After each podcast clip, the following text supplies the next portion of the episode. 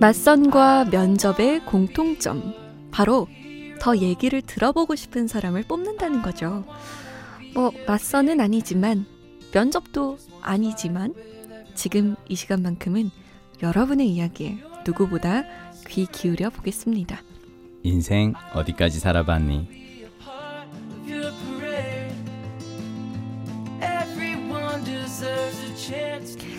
이분과는 맞서는 보고 싶은데 면접은 좀 무서울 것 같아요. MBC 김민식 PD 오셨어요. 안녕하세요. 안녕하세요. 맞선을 보기에는 좀 유쾌하고 재밌을 것 같은데 아, 면접 보기엔 좀 무서울 것 같아요. 나를 너무 전화로만 해야겠죠. 꿰뚫어 볼 것 같아. 면접을 볼 아, 때. 진짜? 왜죠? 음, 그런가요?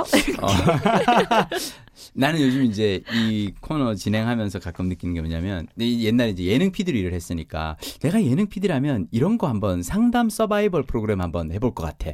이를테면 음. 전국에서 사람들로부터 고민을 이렇게 받고 어, 상담가를 한 10명 정도를 인정해서 각자 이 고민 한 가지 고민에 대해서 10명이 각자의 상담을 내놓고 솔루션을, 솔루션을 내놓고 그거에 대해서 이제 전화 투표로 아니면 온라인 이 저걸로 해서 오. 그중에 어, 누가 오늘은 이 사람이 한 말이 마, 가장 많은 사람들에게 지지를 받았다. 오. 근데 왜냐하면 근데 그리고 이 상담가를 되게 다양하게 역술인부터 해서 신부님, 뭐 목사님, 스님, 뭐 그리고 그리고 학교에서 그 이렇게 어, 상담하시는 상담 선생님 되게 어, 정신과 의사 다양한 분들을 모아서 음. 이분들의 걸 한번 해보면 어떨까 막 그런 생각이 왜냐하면 내가 제일 궁금해하는 거는 막상 나하고 솜디가 얘기하는 걸 듣고 청취자들이 오늘 얘기는 아 솜디가 더 맞는 것 같은데 뭐 이런 그걸 이렇게 한다고 생각하면 난 되게 재밌거든. 다음에 한번 해볼까요? 그러시죠. 솜디 대 민식 솜디 PD. 대 민식 PD. 어. 어. 갈고 닦아야겠는데요. 한번 해보시죠. 그날을 어. 위해서. 자, 오늘의 청취자 사연은 뭘까요? 지금 만나볼게요.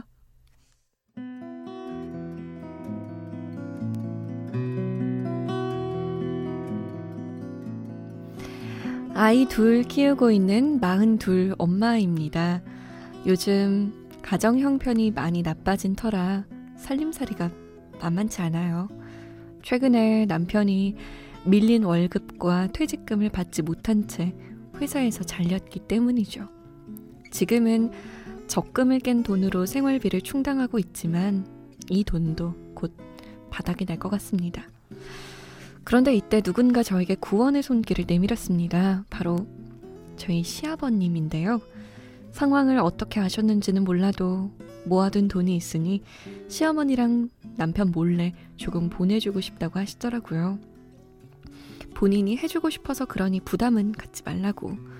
손자, 손녀들 간식이라도 하나 더 사먹이라고 하시더군요. 저 사실요, 아버님이 그런 제안을 하셨을 때 마음 같아선, 아, 감사합니다 하고 넙죽 받고 싶었어요. 그런데 시어머니는 둘째 치고 남편한테까지 비밀로 하기가 마음에 걸리더군요. 나중에라도 남편이 이 사실을 안다면 마음이 많이 상할 것 같았기 때문이죠. 그래서 지금은 괜찮으니 상황이 더 어려워지면 그때 부탁드리겠다 하고 일단은 통화를 마무리 지었네요. 저 아무도 몰래 아버님이 주는 생활비 이거 받아도 될까요? 그래도 남편한테 이야기 꺼내야 할까요? 아, 이래저래 고민이 많네요.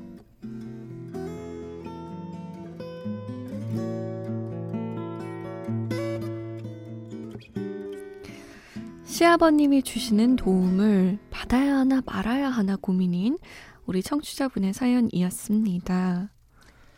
자, 어, 청취자분께서는요. 네. 오늘 날짜를 기록을 수첩에 메모를 해두세요. 어, 네. 어, 1월 30일 화요일 방송분에서요. 제가 얘기를 했고요. 나중에 네. 그 혹시라도 뭐 이렇게 다시 듣기나 팟캐스트로 확인하셔도 되고요. 남편분이 그걸 알고 문제가 생기면은 이 방송분을 들려주세요. 그리고 김민식 PD가 강력하게 무조건 그 돈은 받으셔야 된다고 보냈다고 어 그리고 그 책임을 저한테 온팡 뒤집어 씌우시고요. 어, 어 요거를 날짜를 메모를 해 두시는데 네. 자, 어 저는 이제 일본의 어떤 그 경제 상황이나 사회적 상황에 대해서 풀어둔 책을 읽는 걸 되게 좋아해요. 왜 그러냐면 일본이 항상 한국보다 한 10년, 20년 정도 선행하는 경제적으로나 사회적으로 선행하는 지표거든요.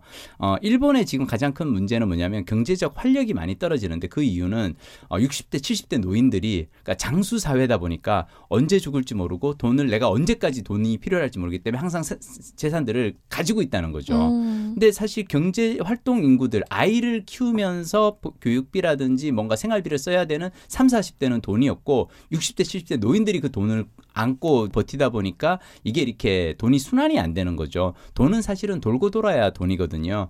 그래서 문제인데 저는 이분 같은 경우는 이 일단 시아버님이 전 너무 멋진 생각이세요. 자, 그리고 시아버님 그럼 왜 굳이 비밀로 할까? 저는 그 너무 이해가 돼요. 일단 부인에게는 알리면 안 됩니다. 음. 인간아, 너 이거 어디서 났어?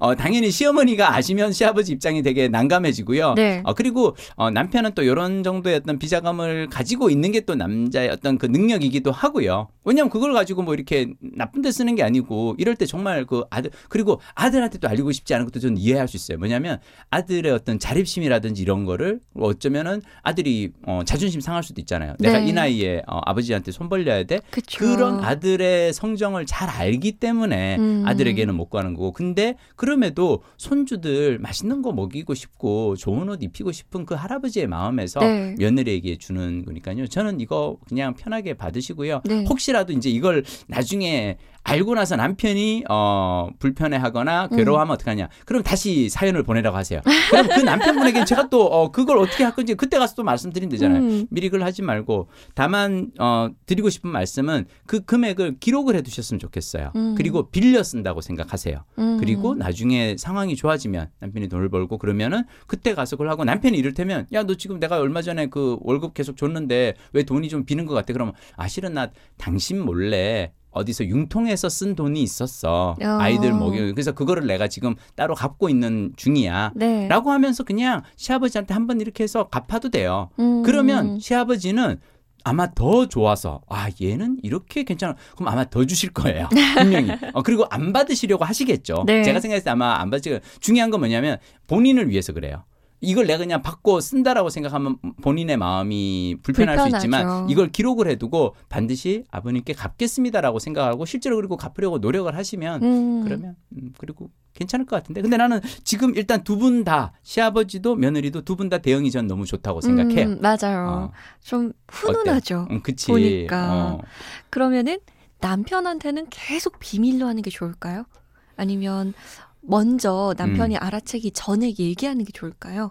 그건 모르겠어요. 음. 왜 그건 내가 모르겠다고 네. 얘기하냐면은 그 남편을 내가 모르잖아요. 음. 그러니까 되게 자존심이 강한 사람인지 이런 걸 되게 이렇게 그나마 조금 오픈해놓고 얘기할 수 있는 사람인지 네. 그 남편의 성격도 모르고 또 지금 남편이 처해 있는 왜냐하면 사람은 또 처해 있는 상황에 따라서 조금 더 마음의 여유가 음. 없을 수도 있으니까 그래서 그건 제가 잘 모르겠어요. 여러분 여기서 포인트가 나옵니다. 뭐예요? 저희한테 사연을 보내실 때 최대한 구체적으로 그렇죠. 많은 정보를 담아서 내가 누구인지 밝혀지지 않을 정도로만 솜디는 어떻게 할 것 같아요? 저는 음 받을 것 같은데요. 그러니까 받아야죠. 돈은 넙죽 받는 거예요. 그러니까요. 네. 받고 네. 저도 음. 갚는다는 생각을 할것 음, 같아요. 음. 그리고 이거를 이제 진짜 남편에게 말할지 말지 음. 요 부분은 음. 남편 성격에 따라 결정이 음. 되겠죠. 근데 이건 진짜 훈훈한 사연 그렇죠. 같은데요. 정말 훈훈한 사연이죠. 그러니까요. 아버님이 어떻게 또 아시고. 그러니까 음, 멋지다. 자, 잠못 드는 이유 홈페이지 들어오시면 인생 어디까지 살아봤니 게시판 따로 마련돼 있습니다. 여러분의 고민을 남겨주시면 저희가 딱 떨어지는 해결책 못 내어드리지만 가끔은 이렇게 강권하기도 합니다. 받으셔야죠. 머리 맞대고 함께 고민해 드릴게요. 다음 시간에 만나요. 다음 시간 뵐게요.